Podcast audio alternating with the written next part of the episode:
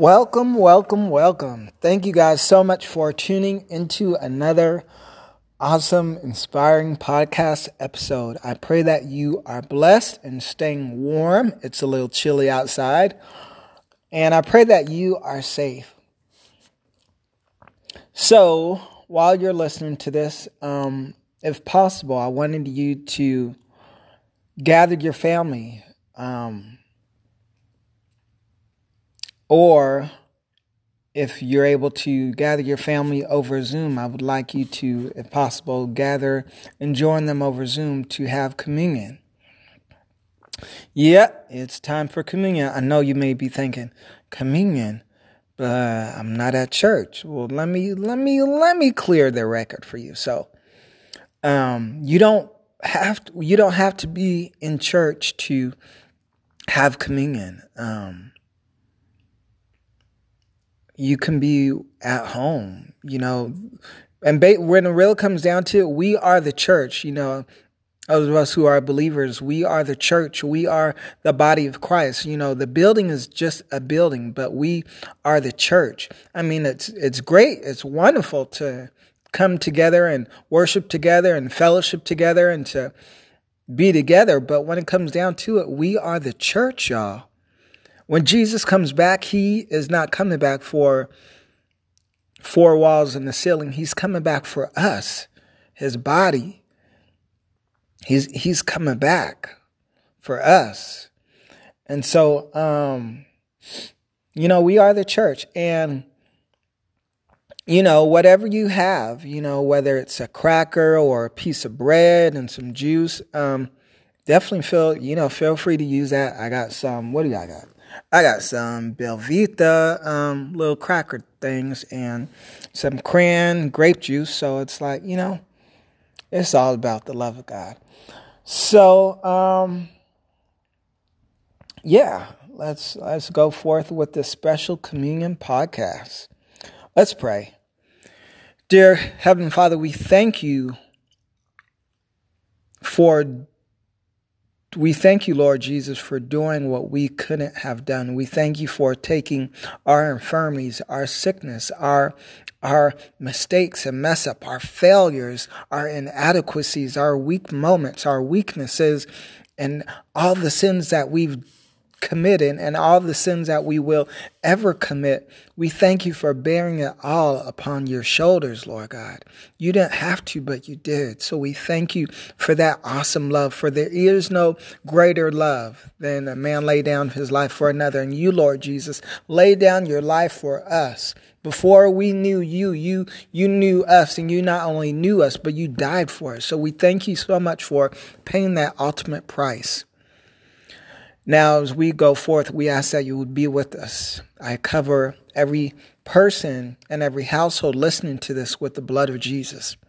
We rebuke the works of the enemy and we ask that you would help us to stay connected in your love. Help us not to become easily distracted by what may be happening around us. But in spite of what's happening around us, help us to stay focused on you. It's like a bird sings not because it's caged up, but in the midst of the bird being caged up, it continues to sing. So, Lord God, we ask that you would renew our minds, refresh our hearts, replenish our spirit, and rehydrate our hope. All in the name of Jesus, we pray. Amen. All right, so I will be reading 1 Corinthians chapter 11, verse 23 through 26. That is 1 Corinthians chapter 11, verse 23 through 26. And it reads, For I received from the Lord what I also passed on to you. The Lord Jesus, on the night he was betrayed, took bread, and when he had given thanks, he broke it and said, This is my body, which is for you. Do this in remembrance of me. In the same way, after supper, he took the cup, saying, This cup is a new covenant in my blood. Do this whenever you drink it in remembrance of me. For whenever you eat this bread and drink this cup, you proclaim the Lord's death until he comes. Amen and amen. And I believe that, you know, when Jesus said it is finished, he, with all that he took on the cross, our sins, our failures, our mess ups, when he took all, excuse me, when he took all that to the cross, it is finished. So the work has already been done. We just have to walk in that victorious resurrection power that he's given us. Amen. So it says, This is my body, which is for you. Do this in remembrance of me. So at this time, let us take the bread or whatever it is.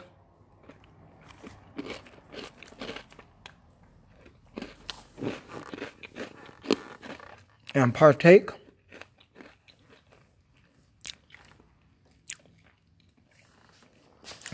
And then it says, This cup is a new covenant in my blood.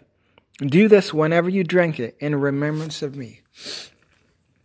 So, whatever it is you got to drink, I got some cran grape juice.